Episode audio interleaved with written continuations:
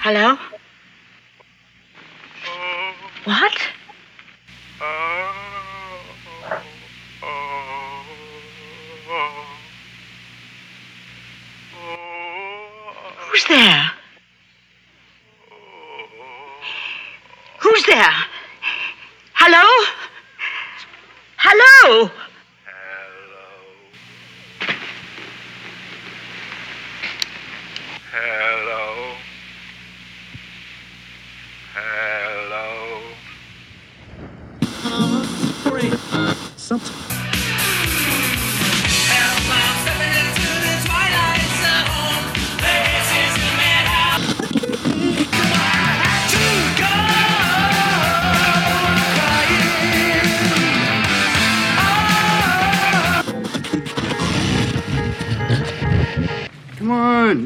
A joyride.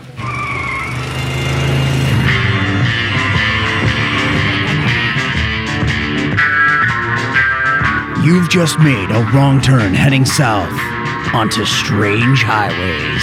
Enter death's waiting room, if you dare.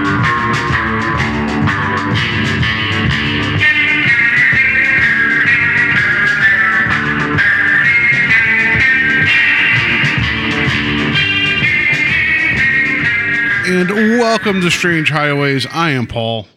Hey guys, it's Terry here. And I hope you guys enjoyed our uh, revisit of The Invaders. Uh, thanks again to Richard for coming back on the show. Uh, that was a wonderful talk about a wonderful episode. And it just felt like it just was nice to get. I felt like there's a little bit of unfinished business. And I'm glad that we put that to bed. That was a really, really fun talk. Yeah, it was a it was a good conversation. Uh, Richard always brings a lot of fun information to the table, and uh, I had a blast, man. I can't wait to uh, hang out with dude at, at some point and get this COVID shit out of the way, and you know, it's gonna be a good time because I haven't met the guy. He seems like a really cool individual. Like, would, wouldn't it be weird if like you guys had like that blind date thing of like where you're in public in person and then it's got like weird where you're like, oh, this only worked when we talked on microphones, not not in person. I don't think that's the case. He's a great dude, I, I, and I and I have met him, and you know, and the the ki- the chemistry there, the sexual tension's real. It'll be fine. Anyway, thank you again, Richard, for coming on the show.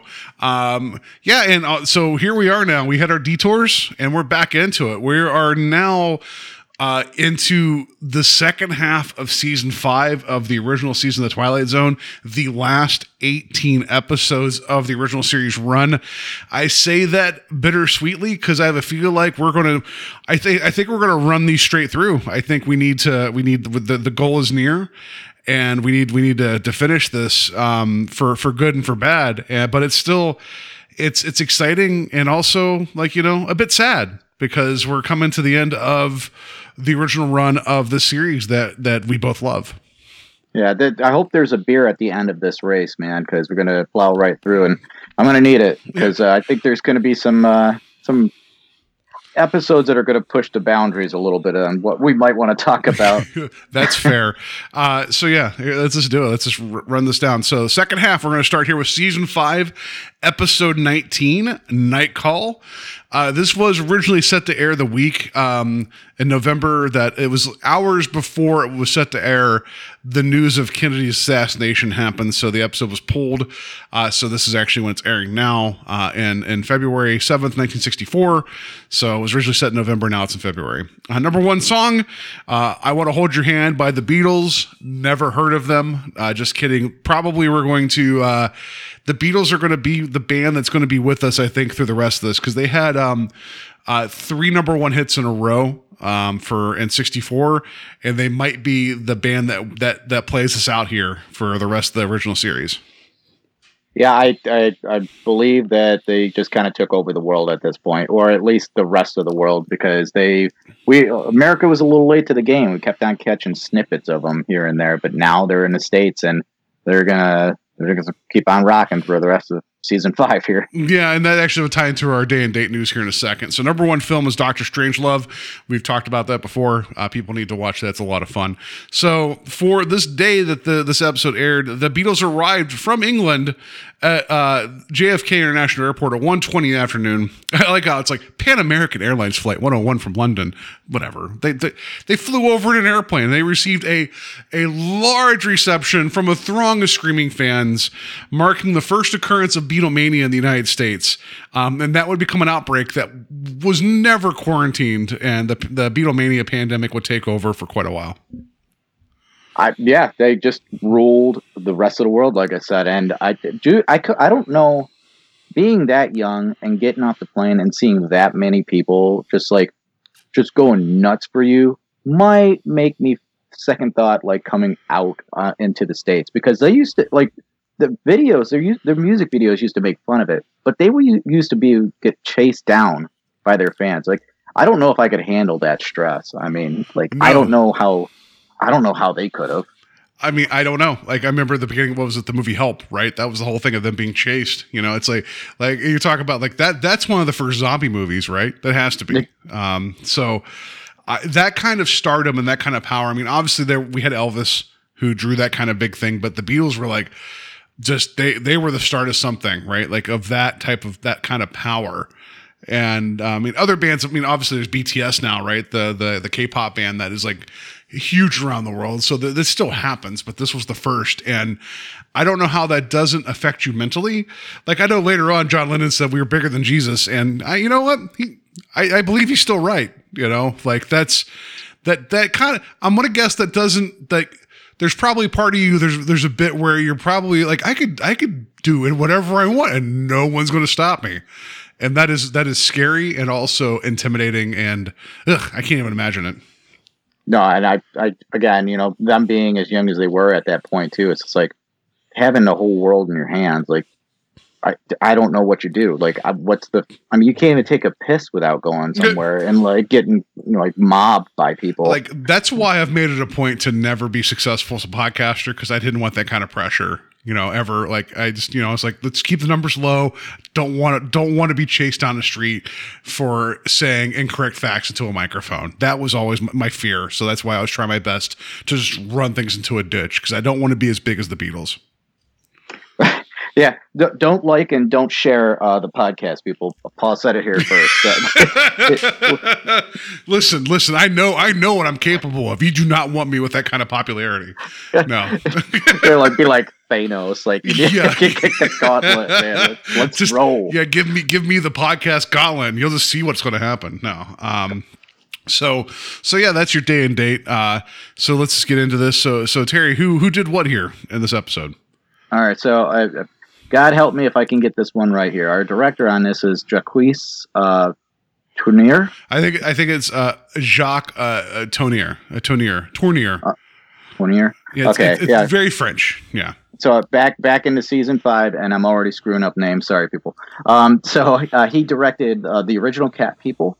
I Walked with a Zombie, and Curse of the Demon, which I have not seen Curse of the Demon, but just from the uh, the the big the, the pictures and everything that I've seen throughout the years, and I've seen a lot of people like uh, with these low budget T-shirts with this big demon creature on it. It looks so badass, but it looks like it's also cheap as all get out. So I need to see this movie now. Yeah, he actually uh, the French director. You couldn't tell by the name. He would actually it, they when he was over in the states, he'd get Americanized into Jack Turner, which is almost phonetically his name. Uh, he uh, when you mentioned Cat People and the Leopard Man, um, these were lower budget films for RKO at the time because they felt like since they're like you know suspense, you know like you know the horror films or whatever, they never got the big budget. But he was really really really good at at um not showing things like uh it always be shadows or implications. Uh i i believe there's a scene in the leopard the leopard man where the leopard man's attacking somebody um you, but you only hear the attack through a door and you see blood coming out the bottom. Like and it's supposed to be like it's always the the idea that your brain fills in the picture much more than what could be shown. So he was very good at um like texture uh lighting and mood right? Which I think that if you consider his, his lineage coming into this, it makes a lot of sense why this was the episode that he did. Uh, with that being said, uh, this was his third to last directing credit. He would retire um, shortly after here and go back to go back to France. Um, so it's it's interesting to me that after having a established career making movies in the states, he would be like, "I'm going to do this TV show, two other things, and then I'm done." So, I it, we actually got like a legitimate like horror director, film director to direct an episode of the Twilight Zone, and I and I think that uh, people need to appreciate that. Did you happen to find out why he retired? I, I'm not sure. I mean, he lived like quite a long time after this, but I I don't know. Like I just you know, I'm going to guess that maybe either you know you you've done what you want to do, or the projects aren't there. You know, who knows? But Yeah. I mean, also working for RKO, RKO collapsed. uh, Like, so who knows if if the opportunities weren't there anymore because the studio system was changing uh, a great deal at the time. Uh, that's fair. But yeah, hi this was his only credit for the for Twilight Zone as well. I forgot to mention. But yeah, so on to our writer, uh, world famous Richard Matheson back. Um, we have just talked about. Uh, we just talked about Mr. Matheson more recently in the last episode, and that uh, we've talked about him at great lengths prior to this. Um, if you feel inclined to uh, hear any of that, go ahead and check out those episodes, especially the last one that we did with uh, with Richard uh, as guest. Uh, we went pretty in depth about the gentleman, so um, so I think we will go on to our cast then. It's so Gladys Cooper. She plays uh, Elva Ge- uh, Keen. Uh, Elva Geen. It's like, why does she have all these lampshades in her house? We won't talk about it. yeah, Why is she so Uh, alone? I don't know. There's questions about what happened here. I like it. That that's the story I want to see. No.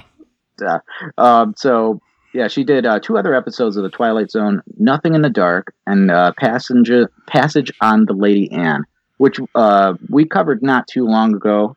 A pretty interesting episode, um, but I have not seen Nothing in the Dark. Uh, what did you think of that one? Oh, it's one of the best episodes of season three. Um, so that's the one where she's playing a shut-in. Um, you know, not not unfamiliar territory to this episode, uh, where she's in the basement, like like a basement apartment of this building that's set to be condemned, uh, but she is afraid to leave because she believes that Mister Death is out there. Like death is always coming for her, but death keeps showing up in different fashions. She believes, but she ends up seeing a cop uh, outside get shot and he's asking for help. So she lets him in, and that's played by um, uh, Robert Redford. And it is a wonderful episode. Uh, and then Passage on Lady Anne, that was uh, where the, the young married couple goes on the ship full of old people that know that they're never coming back. So we're seeing a theme here in regards to Gladys Cooper's casting in episodes in which you know you're dealing with uh, the end of life. And I I like her. Like go back to Passions of Lady Anne, go back to Nothing in the Dark if you guys want to hear um, talking about her. She had a lustrous career. Sounds like a wonderful lady, and her her all three of her performances are lights out and this was a good one too. Yeah, and the only uh, the only credit that I really wanted to uh, talk about here briefly is uh, she was in Rebecca, which you more recently uh, talked about in a, a small brief uh, uh, because of uh, your discussion on a different podcast uh, for Mister Well, and uh, so yeah, here, Hitchcock, I'll- Hitchcock. yeah, I'll give you, I'll give you. So you actually, it's funny that you mentioned. I didn't realize that that she was in Rebecca. I should have realized. I should because I'd watched Rebecca. It's from 1940.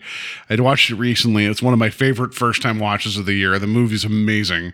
Uh, I didn't realize that she was in that because obviously that film was from 1940. This is uh, what 60, uh, 64. Maybe I didn't put the two and two together.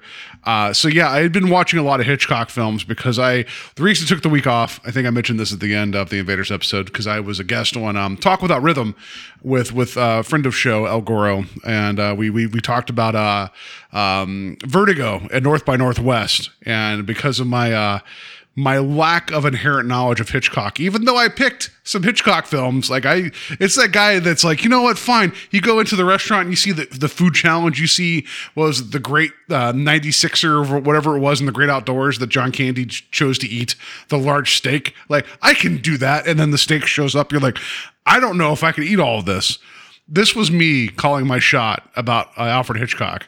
Um, yeah, I, I dove deep to try to at least be on like good footing to talk about those movies. Uh, one of them was Rebecca. That's a wonderful film. But uh, so, so Terry, I want to mention though, like, did you did you pick up on the other Hitchcock connection um, with our cast? Uh, I guess I didn't. Yeah, it's funny because uh, uh, Nora Marlowe, who's Margaret Phillips, who is the assistant uh, in this episode, like the the daytime maid, uh, she is in North by Northwest, which was the second film we talked about on uh, Talk Without Rhythm. So, um, yeah, I, that was where I was waiting to drop the hammer of like, I just saw her in a movie, but you're right, I just saw Gladys Cooper in another movie. Um, yeah, all roads lead back to Hitchcock. And Rebecca's an amazing film. It's a ghost story uh, without a ghost. That that doesn't sound that sounds like a spoiler, but it's not. It's a haunting film. Um, and uh, yeah, I didn't realize Gladys Cooper was in that. I need to go back and figure out what character she was because uh, um, that's a wonderful film. And if people have not watched it, you, like it's it's um it's available online. Like the movie's older. Like it's what what um almost you know it's like 80 years old almost at this point I, I can't do math right um don't pay for it it's online just watch it it's a great film Yeah, I'd never heard of the film, and per your conversation on Talk Without Rhythm, I'm actually really excited to dive into that one. I do like quite a bit of Alfred Hitchcock's uh, uh, filmography, so uh, yeah, that's just something else to add to the the ever growing stack of things that I need to look into. but um, yeah, and so yeah, moving on, uh, we have Nora Marlowe, like you were saying, um, and she did one other episode of the Twilight Zone as well. Um, so it's called Back There. Yeah which is uh, uh the one uh, that has that wonderful haunting music that we've heard repeatedly on uh what was it death ship we've heard uh that score that just really uh i think we also heard it on um probe 7 over and out. Like that's where that music was originally made for that episode. Um but yeah um she's the housekeeper north by northwest and she uh she ends up pulling a gun on Carrie Cooper and it was that was a fun scene and it was one of those things after watching that movie and talking about another podcast and then watching this episode I'm like I think that's the same woman and, I, and I'm like I was right and I was very happy and then I realized that um I was going to talk a lot more about Hitchcock in this episode, Twilight Zone, than I should. So everybody, check out Talk Without Rhythm. It was a fun talk, wonderful films. Um, so yeah. Anyway, I'll also say that uh, Nora Marlowe was in 27 episodes of The Waltons, which uh, you know, created by um by uh, Terry and my favorite Twilight Zone writer, Hamner. You know, so um, you got to fit a Hamner in there. So that's that's what I got for her. Uh, and please do not skip over the fact that she was in an episode of Hawaiian Eye. So Oh my goodness. I, I was so distracted by North by Northwest and Hamner that I didn't even get the Hawaiian Eye connection. Thank you for picking that up. I appreciate it. well, and I missed the North by Northwest, so I feel like I I screwed up there too. But I, yeah, so it goes. Yeah. Um, but next we have Martine uh, Bartlett. Uh, she plays Miss Finch. Um, I think I pronounced that correctly. I guess uh, there was one third Alfred Hitchcock uh, connection here because she was in some of the Alfred Hitchcock Hour. Oh, I didn't even pick up on that. So you go three for three. There you go. Yeah. So Uh, that works out perfectly. So check out the discussion with Paul and uh, El Goro on Talk Without Rhythm. So. Yeah, there we go. Uh, and, and and just to go back a little further on North by Northwest, um, I was telling I was telling Terry before we started recording, like that that movie's always been kind of hanging over my head uh, because it was it the second or third episode of season one is uh, Mr. Denton on Doomsday, and um, that episode has um, I just had the gentleman's name in, in my head, and he uh, let me I'll look it up here. Uh, Martin Landau is in that, and he he plays an amazing role in North by Northwest that was uh, in the theaters at the time when that episode aired. So this has been a movie that's always kind of been hanging over me watching the Twilight Zone and this podcast, and I had never seen. Uh, so it was a first time watch going into the into Talk Without Rhythm. So it was nice to also kind of strike that off the list. So um, a lot a lot of closing of loops here. You know, so we got got Gladys here, Gladys Cooper, third and final appearance, closing that loop. We got uh, you know, some other Hitchcock connections here. Like it's like we're, you know, it's just nice kind of just kind of putting things in their place. So wonderful. Yeah, and, uh, and as far as cast, that was it. Uh, Yeah. That's all I had. Th- like, have, did you think for a moment, like, not to like overthink this, but this is it's a small cast, um, but it's all women. Like, like, have we had that before? In the Twilight. I don't think we've had that in the Twilight Zone. Uh, not that I can recall. It, it's, I mean, unfortunately, I have not seen every episode, at least not uh, recently. This is the only one I can think of. Uh, if you really don't want to include the voice of the man on the phone, but who knows? I mean, it might. They don't even say the credit for that. I, I was actually kind of disappointed. I could not find who is the gentleman on the phone. It was Robert McCord. That is not true. I don't. I can't verify that at all. But wouldn't that have been great if they would snuck Robert McCord as a voice cameo with that? It Um, wouldn't surprise me with all the other cameos he's done where they didn't give him credit. He actually subbed in as the phone line that fell across uh, like later. No, um, no. I also want to mention Martine Bartlett was uh, the mother and Sybil, which if you uh, want to watch a movie as a kid, not understand what's going on, but like be kind of broken for a while, Sybil's the one. Ter- Terry, are you familiar with Sybil? Um, no, I'm not. Uh, it is. Uh, it's. Yeah, I don't know. Like it was one of my mom's like favorite movies, so that didn't help me at all. Where she's like, "We're gonna watch Sybil." I'm like, "Great." Um, it is. What was it? Uh, not 2020. It was from um, 1976. It was an American television film. Why did I say American? It was. Uh, I think it was a two parter. It was like a like a, a mini series, right? Like a two night event that had. Um, oh, it was uh, Sally Field um, and the whole thing was that her mother was this abusive, just horrible person that did terrible things to her that actually caused her to have like multiple personality disorder. Um, and it was kind of one of those movies that was uh, like a big deal at the time because people were starting to take more mental illness seriously. And I remember watching this as a kid and not quite understanding it, you know, because you're a kid. How can you process that?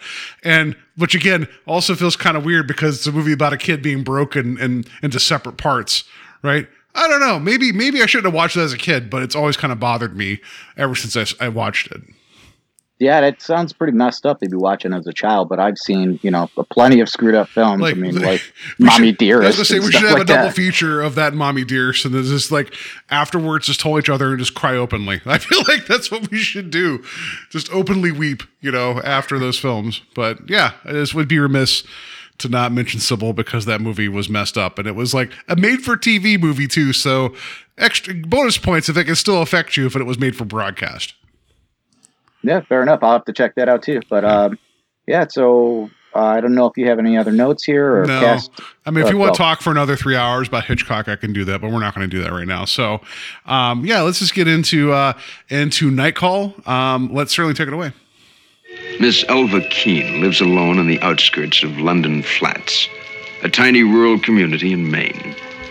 Up until now, the pattern of Miss Keene's existence has been that of lying in her bed or sitting in her wheelchair reading books, listening to her radio, eating, napping, taking medication, and waiting for something different to happen. Miss Keene doesn't know it yet, but her period of waiting has just ended. For something different is about to happen to her, has in fact already begun to happen, via two most unaccountable telephone calls in the middle of a stormy night. Telephone calls routed directly through the Twilight Zone. It sounds like she's under quarantine, like us, right? Just sitting around, eating some medication, like listening to the radio. I mean, it's about the same, right?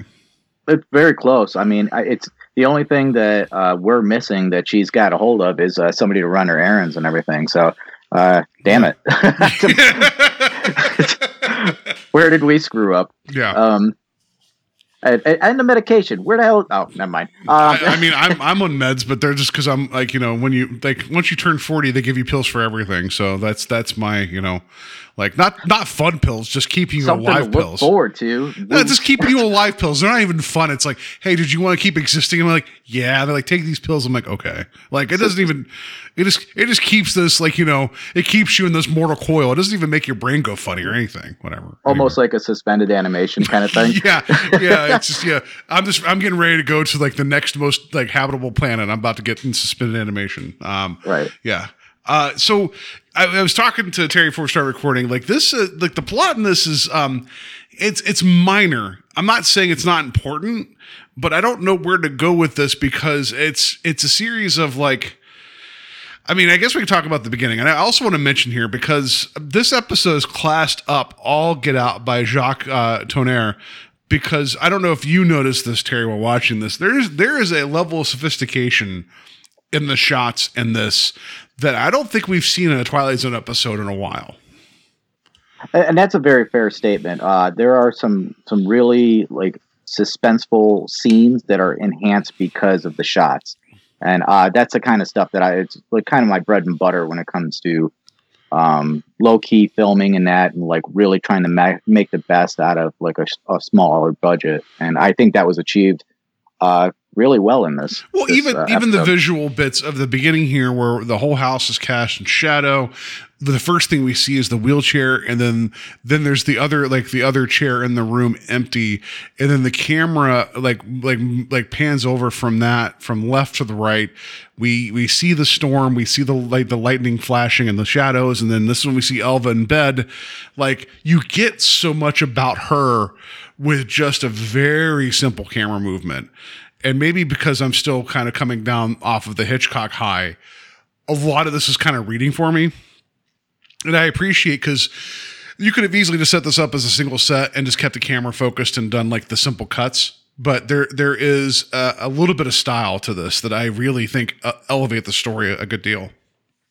Yeah, and it made, like you said, like it, it's kind of a, a more simplified story, but those things uh, make you really a little bit more, uh, I, I guess, clued into watching it. it. I mean, you could easily be looking at your phone, but you're going to miss a lot of the things that are happening on camera. Yeah, there's a lot of show don't tell like here Right. that I think works very well, which also is kind of great because you're de- you're dealing with a with a landline telephone, right? And that and so I'm going to ask you now. Um, I you grew up with a landline, like I mean, not just a landline, but like that's what we call it now. Like we never occurred, it never occurred to me to call it a landline phone. But like, did you have a rotary telephone at all in your house growing up? Well, we had a Garfield one. and it never Pac-Man- worked on we had Mondays. a Pac-Man one. That was cool. no, we never, we never had a rotary one. Um, I've seen them at like you know when I went over to my friends' houses and that, and I I, I even know somebody that has an old um, phone booth that's a rotary in their basement. That- so Nice. and it still works. I mean, we had like we had a rotary phone. Like, I mean, like it was like an updated one, not like the one you see here, where it's like you know, like with the switchboard and all that. But like we had like a wall mounted rotary phone, and it's like you know, you had to be patient while turning the dial and like getting the number through. And then also the the the hand, the receiver was like six pounds. Um, it was definitely used as an object of violence between my brothers once having a fight. Uh, you know, like it, it was you know it was there and you had to deal with it. It also had like the world's longest phone cord because once you got if you got a phone call and you were talking to a girl or in my case not a girl but just a friend you wanted to wander far away you know and not have anybody hear you. But the idea of a rotary phone it just rings it just rings without like any you don't know who's calling. Um, I can't remember a time where I'm comfortable with that because now with the, with my cell phone, if it's not a number I already have in my phone that I know, um, you know, it could be it could be like you know the president of the earth telling me you need to get out of your house. I'm not answering that phone. Like, you know, like or like, somebody calling you about your extended warranty. So it's like Yeah. both ends of the spectrum. like it's just like if it isn't my wife or Terry, I'm not picking up the phone. Like it's just like, but I, but you guys are pre-programmed in. But the, the notion that you'd have a phone by the bedside that could ring all hours of the night and you don't know who's on the other end. I remember like those days of having a phone like that. I'm glad we're past it, but there, yeah. Ugh.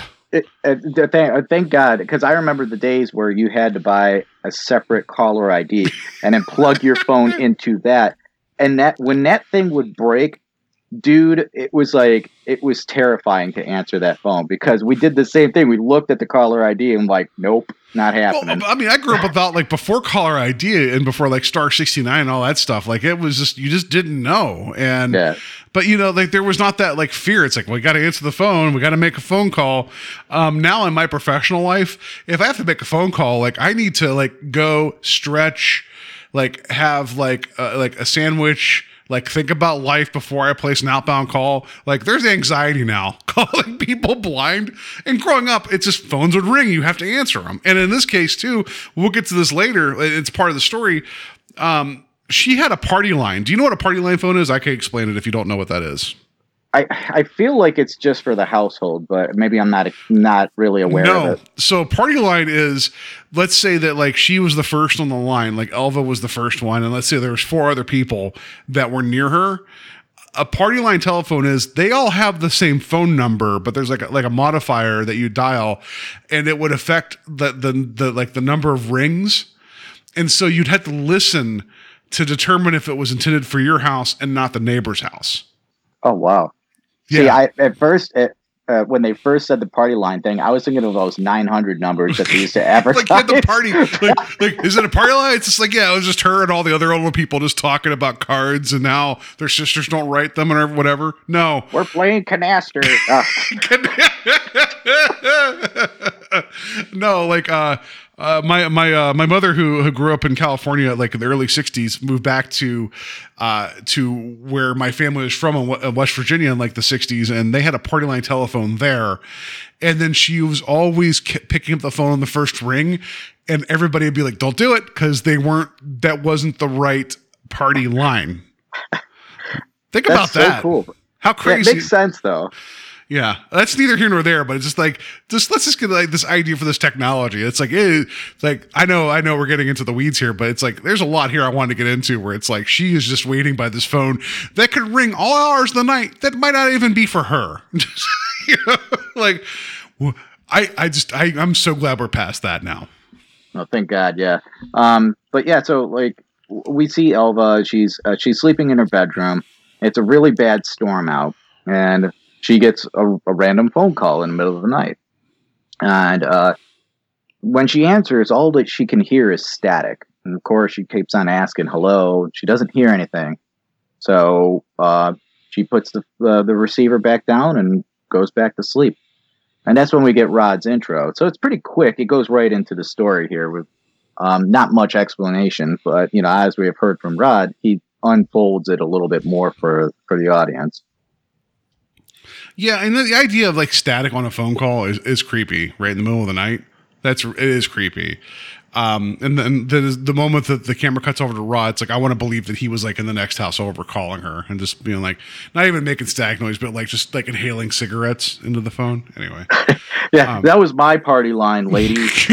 yeah, yeah, right. Um, so, but the next morning, there's an, another wonderful crane shot, like um, that shows the house, like the storm damage, right, and then the camera moves from right to left as the car, this car's pulling up, and it's like, again, I, I, I'm, know I'm kind of maybe like focusing on the wrong parts of this episode, but there is a very cinematic quality to that that like it just felt good to see that. Because they could have been easily like you could have just cut to like a static shot of the outside of the house being messed up and then um, was margaret coming in. But there's still something there that feels like assured that the camera's telling you the story like we're the witness to this and i dig it yeah, there's definitely some layers here that um, you know uh, the director is trying to build off of, and that and give us a little bit more substance for this episode. And, we'll get a good crane shot later on too. Um, so I'm glad you brought that up. Um, but yeah, so Margaret's coming over to take care of her. It's a, it, it's her, like, I guess, live-in maid or something like that. it's Well, her daytime helper live- but i'm going to ask you like whenever you come from the grocery store um, two things one do you make sure that every single item on the grocery bag's poking up out of the top of the bag and also do you carry eggs like that No, no. I, I, I, just- I, I think that's just a thing that's made famous in so many different old school films and shows like that. They always have like the celery sticking out of the top of the bag and that. And of course, we had to jam it all in one bag too. I just I feel like our director who is French would have been upset and been like, we could put a, a baguette in there. He's like, no, no baguettes. It's going to be eggs, and it's going to they're going to break. I don't know. Like it is like I don't know. Like anytime like I you look at eggs wrong, they're going to fall apart. But let's just stack them vertically in a bag. See what happens. I wonder how good of shape all that stuff got into the house then at that point too, because she looks like she's bear hugging it. So It's true. Yeah, she's like, I got all the eggs and all like the soft fruits. I brought in this bag here. It's fine. and now it's a now it's a bagel omelet. So let's just put it in the pan. Um, I mean, you're old. You don't have teeth. It doesn't matter. It's just a mush, right? You know. Anyway. just some soup. Um, it's like a Capri Sun. She just puts the straw in it and starts Freak. Yeah, it's just here you Oh. go. It's just it's just eggs and such. It's fine. Ugh. Yeah. Anyway. All right, but uh, yeah. So, anyways, um, so, uh, as she as Margaret makes her way in, and that um, she hears that um, the Elva is on the phone with the f- telephone company. She's trying to figure out who called her so late at night, and that. And uh, Miss Finch, the telephone operator, can't really give her any inform- information. She says, you know, there's there's a lot of lines that are down right now. There's a lot of work that needs to be done because of the bad storm that just happened that night prior. So she's just telling her, be patient. Uh, we'll get to the bottom of this as best as we can. But if you get these calls again, try to get more information, uh, and then we'll see what we can do. Which I mean is the right way to approach this because I don't know one call at night. Maybe I would chalk it up to uh, you know, wrong number. I don't know, but Elva is hell bent on finding out who this son of a bitch is that called her at two in the morning. You know. Well, because we find out that, like, you know, as we, we go through the episode, that like she doesn't have anything else going on. Like, uh, like her her sister like communicated with her. What was it like? Um, oh, a month ago or something previous to that. It was like longer than that, and like it, she doesn't have anybody else other than Margaret. And Margaret's there. Like you, you can tell Margaret does care, but also Margaret's getting a paycheck. Like she, there's a lot of like, got to appease her. Like I'm here for this, but otherwise I'm done. So it's almost like it's it's almost this thing where Elva is, um, she's trying to create a problem so she has something to focus on other than her doing nothing. That's the vibe I get from her. and it makes sense. It's just I don't know. Like I, I'm trying to put this in the context of what would happen nowadays. But being this being 64 and she's an elderly lady, I can I, I can understand that that's the vibe that you're supposed to be getting. Uh, but I think that maybe the viewer might be a little confused by that. So I guess so. With all that said, um, Elva a little later she's knitting uh, drinking some tea, and uh, and she gets another one of these calls, but it's just static again. And this is while Margaret is there, so she knows now, like, if somebody's calling, it's not that Elva is making making that aspect of it up, but there, again, there's still no answer. So she she tells her to, you know, just don't answer the phone or leave the phone off the hook, but Elva is not interested in that either. She'd rather have the ability to call out, or if for some reason there's an emergency or Miss Finch calls back with information about that caller, she wants to be able to get that call. So again, Elva thinking on her toes, like I understand what you're saying, but we kind of still need to go through this process. Yeah, and that's when we get the whole bit too about the mail, and we find out that like you know there's, and Elva makes the comment about like you don't know what it's like to be alone, right? And um, she's she's trying to like paint this picture of like I I got nothing, I got nobody, nobody cares, and there's nobody out there. And but then again, so the one bit of difference in her life right now is this phone call that's coming in with static. So again, you can see why she's like paying attention. Even Margaret's like, hey, you know, you know what would work if you put if you take it off the hook you know like and i remember those days too where it's like i don't want to be bothered because that would be that's the best way to block somebody like not social media take your phone off the hook i don't know if you ever to use that as a remedy to not deal with somebody it's it's a power move Oh, it definitely is a power move, especially if you're trying to, you know, talk to somebody about a certain problem. They're like, they're just basically ghosting you because they took the phone off the hook. yeah uh, it's it's it's and that's way more a power move than checking your phone and, and seeing all the text messages that have not been quote unquote read you know like right. because it takes you to call to hear the busy signal to realize it's not busy. I know they they're it's off the hook, Yeah, different time. right? Um, but yeah, so like later on that night, um, while Elva is in her room again, uh, she gets another call, and this call now, um, she can tell that there is a there is somebody there because there's groaning that's happening. yeah, Uh, uh, it, it sounds like a male voice voice that just continues to just groan, and she. She, she keeps on replying with hello hello who is this why are you calling me what do you, what do you want hello and then finally, this voice in response starts saying hello back to her. And that's all that the voice can say at this point. it's She- one of the she- creepiest things I think I've seen in the Twilight Zone experience in quite a while. It's very effective. Yeah, and I just like I get this reply to that she has now with where she just drops the phone down to the floor and she can still hear the voice, and it's it's really creepy. Um, and so it's the next day again. So I don't know how the hell she was able to sleep with that. um, but so Elva calls the operator again and says, you know, hey, now the voice is responding to me, but only saying hello. What's going on? Have you looked into what the problem is here? And uh, you know, of course, Miss Finch uh, says, you know, no one, no one's available to look into this problem. We will call you back. You know, maybe you should probably try to communicate a little bit more with this person so you can find out who they are, get their name or something like that. And Elva seems like she feels that she's being brushed off, and you know, after the call, it uh, tells Margaret like she thinks I'm a kook, you know, like she thinks I'm messing with her.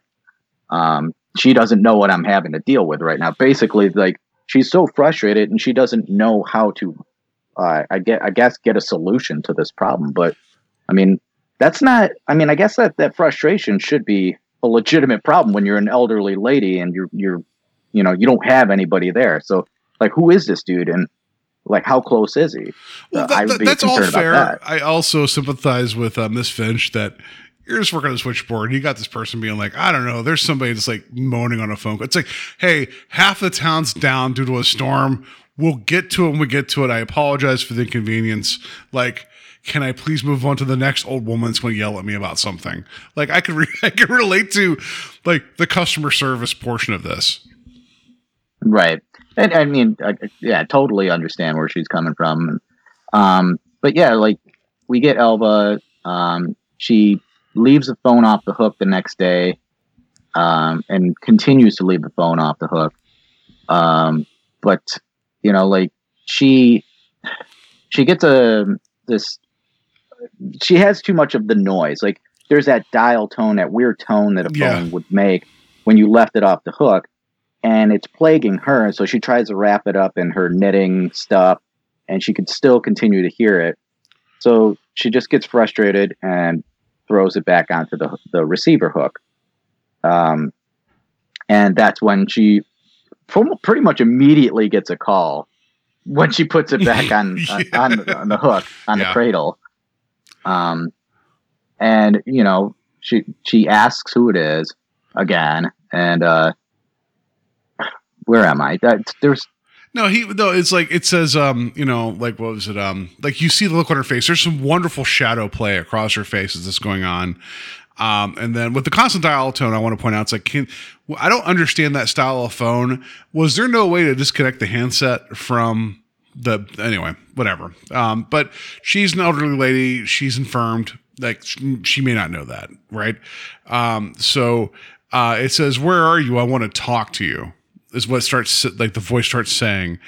And um it the voice the entire time seems um stilted or um i don't know what's the right word i want to use. It's like it it is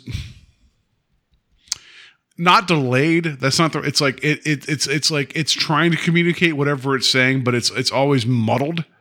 Like the the the being whoever's speaking to her is it's just it doesn't it it's not oh it's not confident right it just feels like it's like um it almost like it's trying to learn the words almost. Yes, to- that's the word. I was going to say it sounds like someone that has like a head trauma or something, right? But it, it's it's like it's starting to say more, and it's yeah, you're right. That's the way to put it. Like it's it's trying it's trying it's trying to remember how to talk, and to me, that's more upsetting than like just a weirdo on the phone.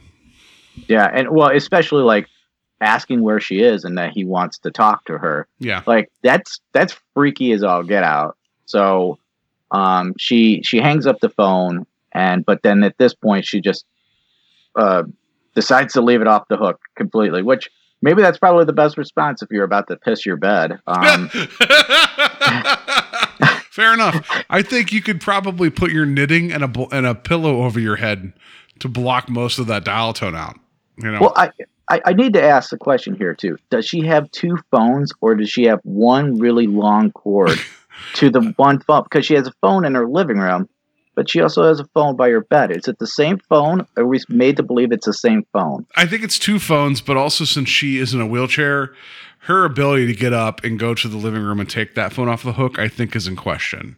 That's a good point. All right, I didn't really think about that. Uh, I was about to say like if you leave it off the hook in the other room, you're not going to hear it, but that that makes a hell of a lot more sense than what I'm you know putting together here. But um, so yeah, the next day, uh, Elva receives a call from Miss Finch, the operator, and she says that there is no way that she could get a call because the line is down uh, in a certain area. And she's like, "What do you mean the line's down? Like, how how could somebody not call through? I'm getting these calls. You got some facts wrong here." And Miss Finch says, "Where the line is down, there's nobody there. There's no way that somebody can call you. And where that where the line is down, she's like, "Where is the line? Like, where is it down? Where is this place?" And she said, "It's the cemetery." So like that's the big bump bump bump mo- moment of this episode. Yeah. Like and I I think it's I, I think it's achieved well. Um I, I did the teleplay of this more recently and uh, it works really well as a teleplay too. Um but yeah, I was like, oh, all right, cool. This is this is cool. I, I want to hear something more. Like, where the hell is this going to go now? Like, this is Tales from the Crypt type stuff for me. Like, that's kick ass. Um, but instantly, um, there's this look on Elva's face, and of course, Margaret's like keeps on asking her, "What? What? What did she say? What's going on?" And then in the next scene, um, we see that they are arriving together in the same car at uh, a cemetery, and Elva already knows uh, where she needs to go. Like she's directing Margaret um, on where to push her in the cemetery. And of course, the spot that she knew it was going to be, it's the the phone line. You can see is uh, become undone from the tower or the, the pole or whatever, and it is draped over a a, um, a tombstone. And the tombstone is of uh, Brian. What was it? Oh, geez, why can't I? I'm Br- Brian, Brian, dead guy. Brian, but but it's Brian. Uh, Elva real. Brian Douglas. Yeah, there you Right. go. Yeah. Um. So yeah, and the, the line is sitting right on the ground. So, um, yeah, and it's like right at the top of the plot. Um, that's where it's sitting. So, uh, she says that this is the grave of her dead fiance, and that he died a week prior to them getting married, and that she was always like kind of a hard ass to him, always trying to make him do the things that she wanted him to do, and he was really submissive and so he he was going to drive and instead she implored that she would drive. And so when they were driving uh, she caused an accident and he flew out of the car and got killed by the accident which also rendered her um, disabled. Yeah, which I'll be honest, I didn't pick up on that until second time through because I know she said it, but like the big reveal that she, you know, hit the tree and uh, and credit to Gladys Cooper talking about how she sent him through the windshield and he was cut to ribbons. Like that's an upsetting statement, right? Like it's like you your brain puts that together um and like just how horrific that is and then her looking down at that but then realizing that her life was um like forever changed because of that moment not only because she lost her fiance she lost her ability to walk and here she is in a wheelchair looking down at this you know the tombstone in the grave of her uh, fiance and seeing the phone line that that is um that's that's a that's a very upsetting moment And, you know, and I, I like it's almost like a monologue at this point. Um, she, I, it seems that she has forgotten that Margaret's there, and she, she, she's like encouraged by this. It's like, oh, he's been trying to get a hold of me. He wants to talk to me. I won't be lonely anymore. And I'm like, dude, that's a hard diss to Margaret. Like, like, this lady is taking care of you. She's playing cards with you. Like, Yeah. can you not like right in front of her? yeah. Yeah, no, it's just like, oh, I got my boyfriend back. I, I don't need my wingman anymore. No, um, no, that was also I was going to point out that her her interpretation of the events is that she's like, I won't be lonely anymore. That's a very selfish position to be in to state that, right? Like, so you're right. Like a good call out. Like she is being selfish about this. Like, oh, I could talk to my dead boyfriend now. Which also, I don't know how long she would think that was going to last because the the repair guys are going to be out the next day to reconnect the line. But that still gets us to the, the that very night when we get to the end of the episode, right? So, uh, they're like, yeah, that's when she uh, w- like scoots off Margaret. She's like, no, no, no, I gotta talk to my boyfriend. Go away. Mystery date and all that, right? Um, and then uh, uh, she like Elva's sitting in the bed with the phone, and she picks it up and starts like trying to talk to him, like Brian, you know, it's me, it's me. And then he was like, "Oh, you told me not to talk to you anymore because I'll do everything you told me to." And then she's like, "No, no, no, I didn't realize it was you." And then he, there's no other voice from the phone. And then she realizes that like, um, the thing that she did to him, and like you know, while he was alive, of browbeating him and always taking control, um, he's still bending to her will, and he will not talk to her now and respect her wishes. And then she is like stuck with this phone with nobody at the other end, and she's like crying her eyes out. And then Serling has this like wonderful dialogue of like people making their own hell. Um, it's it's it's a very dark and sad ending. Yeah, very heavy-handed here uh, at the end, and um, I I do want to bring up the fact that this is a really good shot. Um, there's kind of a symbolic moment here at the Yes. beginning of the episode and the end of the episode.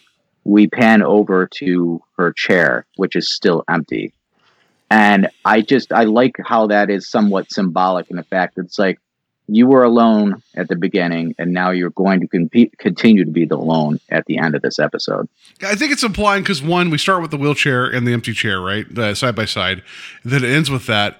I think it's kind of stating, and then you can, you correct me if I'm wrong. I think it's implying that like that would have been her and Brian, right, both times. Like, uh, like, but then at the very end, it's like, well, you're you're still you're still stuck in your your wheelchair, and Brian's not there. And I think that's the symmetry of the shot because it kind of matches what happened at the beginning. Um, I think that's very important, and I think that kind of just like drives it home of what's going on. And I think it's a wonderful shot.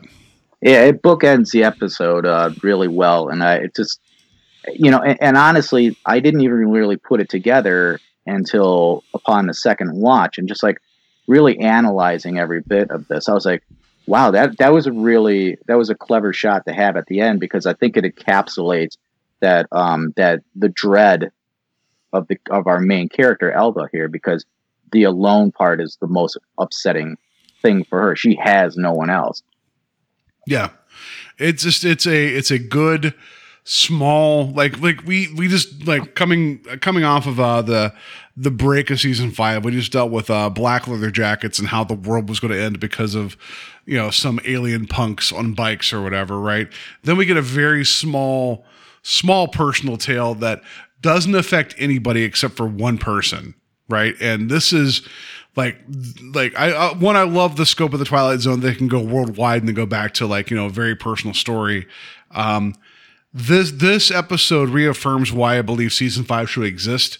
Um, and it, it feels like it feels like it could have felt fit right along in the first three seasons without skipping a beat. It's it's a it's a bummer of an episode. It tells a whole story and it ends like like it's nice that it doesn't have to be like this happy ending and people feel better. It's like no, she's not in a good spot. She kind of deserves it, and now we're left to wonder what's going to happen next. Yeah there's not a lot of fluff here and that and that works really well for this type of episode. It's nice it's it's tight to what it needs to do um and like i said it's it stays true to the teleplay. Um i really enjoyed the teleplay and you know i was actually really looking forward to this um after doing the teleplay because i it was the first one i've ever listened to and it was going to be right before we came back and did night call and i was like wow all right that worked out well so. Wonderful. So, yeah, good episode. Uh, really, really, really good episode. Um, I, I like this a lot. Uh, it is creepy. It's affecting, uh, and and Gladys Cooper, like her face, sells it the entire time. Um, yeah, it's a solid outing. I dug it a lot. yeah glad glad this was what we came back to um it was a definitely a, a nice uh, jumping point back into the season five the second half of it so yeah cool i liked it as well Yeah. So, do you have any other notes about the episode before I get into some trivia here? No, let's go, man. All right, so um, so according to this wonderful book I have here that makes me sound smart, it is uh, Twilight Zone: Unlocking the Door to a Television Classic by Martin Grams Jr. Um, so Matheson was the one that um, talked to Bert Garn- Granet, who is one of the producers on season five, about hiring uh, Jacques Tourneur uh, to do um, to do one of Matheson's uh, Twilight Zone episodes because um, Matheson was a fan of uh, Cat People, so he's he's known about uh, Tourneur uh, Tourneur, but I apologize for messing up his his name. He liked his directing style and was like, he should like, I would like to have him on here. So uh, Matheson was the guiding force that got him into this. So, um, they said one of the reasons they didn't want to hire him, the director, was because he was a movie director and it would take him too long. Well, they hired him anyway, and this is a quote from Matheson. And Tourneur was so organized, he shot the shortest Twilight Zone uh, shooting schedule ever. Uh, I think he had done it in 28 hours. The man was a master and had a great ta- great deal of taste too. So, dude had it all planned out and was able to execute. You could tell that this was like you you mentioned no fluff that was his shooting schedule too. And I, I, appreciate that. Like, all right, it's 25 minutes. We're in, we're out. I want the cameras here. We're going to do this and we're out. Like that is the, sh- it's, it's like when you hire a professional that knows what they're doing, you get like, this is what you get. And I dig it. Yeah. And I'm sure the production crew enjoyed the hell out of that too. Like, oh, we don't have to do like three days of shooting here and change like uh, sets all too much. Like, I, I'm sure they loved that. yeah. And so, uh, yeah, right. And so, also, uh, Matheson made a conscious decision to change the ending of the teleplay from his original short story, which has been, it's been credited as Long Distance Call, which I think was his preferred title, or Sorry, Right Number. Um, but Long Distance Call was actually a title used in a season two episode that was one of the videotaped ones that is not quite good. Anyway, um, so they changed it to Night Call for this. Um, so here, here he is about his quote about changing the ending from his short story to this one. Uh, the idea just occurred to me that some disabled old lady was getting phone calls from a dead man. I ended the story on a very dark note where he says, I'll be right over, which leaves the reader with a feeling of what just is coming to our house. But it's a flat ending. Uh, I thought the new ending I'd put in for the episode was a lot better. I thought it made much more sense because her personality was so abrasive that for it to turn out that she had caused this man to die in the first place, and now she wanted him more than ever. And he just said, "You told me not to come over. I always do what you say." I thought was that was a much stronger. Um, he's like, I thought that ending was much more stronger. It made much more of a character study. Um, I I still like his original idea for an ending though. That is messed up. Dude, that sounds that sounds more like uh Tales like from the Crypt. Tales Tales yeah. from the Crypt or like Are You Afraid of the Dark kind of ending. so it's handled a certain way. But I mean it sounds it sounds great too. I mean like that could that could definitely exist in like an anthology film. But, Submitted uh, for your approval, the Midnight Society, the tale of the long distance call. Yeah. Yeah, it could work. But Um, uh but I, I, the the changes that they did for it just leaves uh, a different type of audience to enjoy it. Like I think this this is a much more emotional ending, and uh, that works for me in a in a in a bigger way. Yeah, I agree. Like, I think, I mean, I think it works either way. Um, and giving it more of an emotional hook, I'm down with too. And the fact that Matheson was the one to pull the trigger on it, I appreciate that. And it just feels like for as many times as some of his stories have been kind of twisted and like not the way he wanted them to end up, like this feels like he's pretty satisfied with the story and also the director. So like this is, uh, yeah, this this is a pretty good A to B. Like, uh, hey, this is the idea. Let's just finish it. Let's just do it good. Like, it's this was a nice uh, reaffirmation and palate cleanser. Not that I'm saying that season five's been a rough road because there's been a lot of fun. It just every so often, like you know, certain episodes we can agree fall on its keys. This shows the power of the Twilight Zone, and, and if this one isn't in people's talks about like why they like the series, then they need to watch it because I feel like a lot of season five gets dismissed and that's that's a bummer because I, have enjoyed quite a bit of the episodes for season five, and you know, and it sucks that there wasn't a season six, and you know, everybody moved on to do different things, but there is still a lot to enjoy um, from this season the episode or this season the series, and yeah, this is definitely one of them, and I feel that there's a different tone to this in a, in in some in some ways, um, and it you know, and I'm glad because it shows different it shows different facets of the series and how you know the creative minds could present different things to the audience. Yeah, absolutely. So, um, all right, I think that's going to do it for our talk about the episode proper. Let's just uh, get to that twist. Um, about two thirds of the way through the episode, I remembered something in the back of my head about the telephone line being across the grave. So that didn't surprise me. The emotional turn of Gladys being the one, sorry, not Gladys, sorry, Elva, who is you know played by Gladys, that this became a bigger story because of her fiance and then her being kind of condemned for her actions. I didn't see that coming. I'll give that a four. I'm going to have to coincide with your uh, rating. It the four sounds perfect for me. Um, I didn't know, like, I mean, again, you know, I listened to the teleplay, then I watched this. But even while doing the teleplay, um, I was getting really into the story, and I did like I was really surprised by the turns that it took. And uh, yeah, I'm four is right there for me. I And should that- specify one out of five for the twist, not the episode. The episode I think is uh, lights out, but yeah, a four for a twist I think is right there. I think that's Yeah, no, that's yeah. that's what I mean. Yeah. Like the No. twist is yeah. Just, just so I, there's no confusion for our, our audience. yeah, I realized that I was- started throwing numbers out there. I'd be like, "What's the twist out of four out of one hundred? No, that's not what I meant. So, yeah, four out of five. I think it's. A, I think it's. I think it's a solid twist. Yeah, yeah, definitely. Yeah. So, um, yeah, I think that's going to do it uh, for our discussion about a Night Call. Great episode. I dug it a lot. So, uh, before we talk about what we're doing next here, uh, you guys can find us on Strange Highways on Facebook. Um, we're always posting weird pictures there. I got some fun ones from this one. It's going to be coming up in the next week. Uh, you guys can email us directly at strangehighways at gmail.com. Um, sorry, Strange Highways podcast at gmail.com. If you email Strange Highways at gmail, I don't know who's going to write back to you, but maybe they'll be like, hello hello in email form that'd be creepy um, but anyway so email us your thoughts uh, let us know if there's anything else you want us to cover in the future uh, and wherever you find your podcast rate and review us would be greatly appreciated and terry where else can people find us Uh, we are on Instagram, so we're posting a lot of fun pics there. I'm trying to sauce it up and put different things on there than our other social media. Um, so go ahead and follow us on there. You know, give us, like Paul said, give us some suggestions on uh, either one of our social medias about maybe something you'd want to see. Um, and please check out some of our prior episodes uh, where we go on.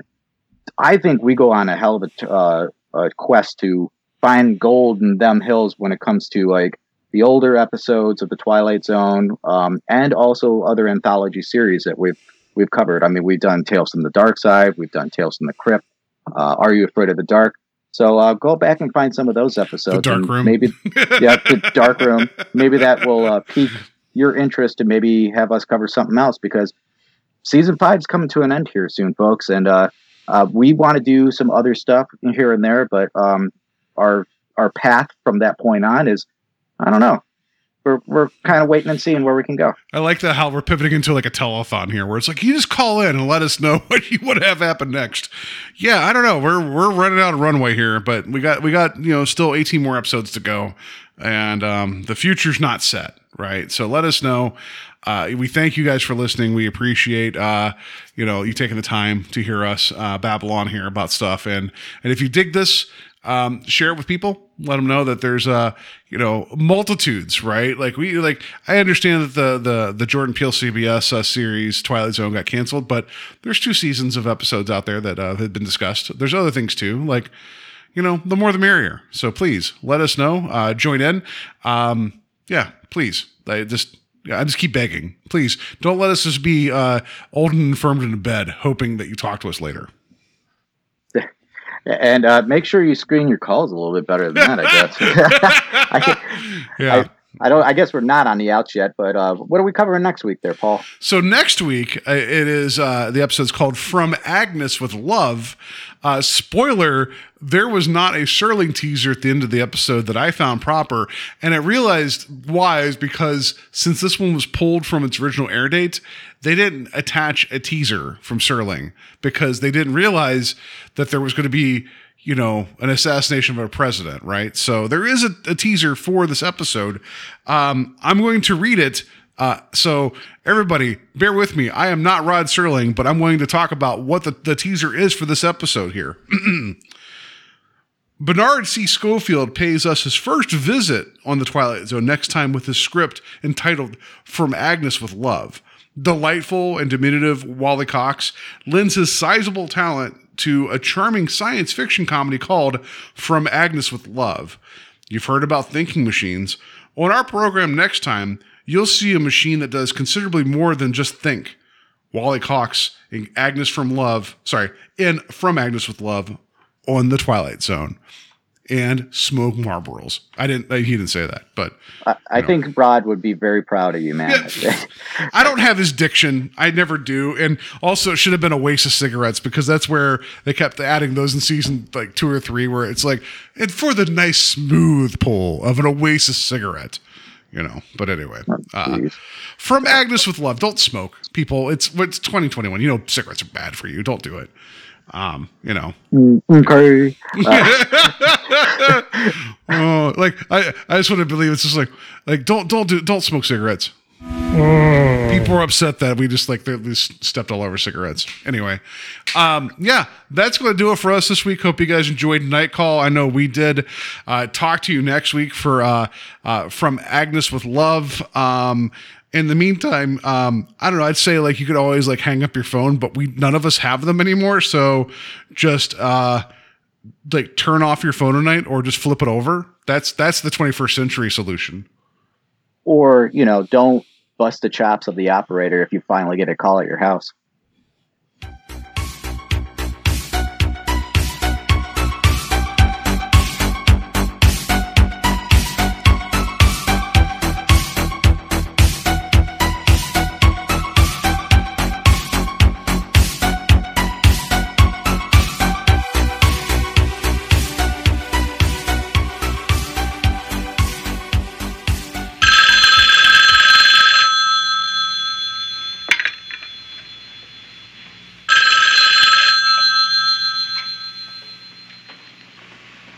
Hello? Is it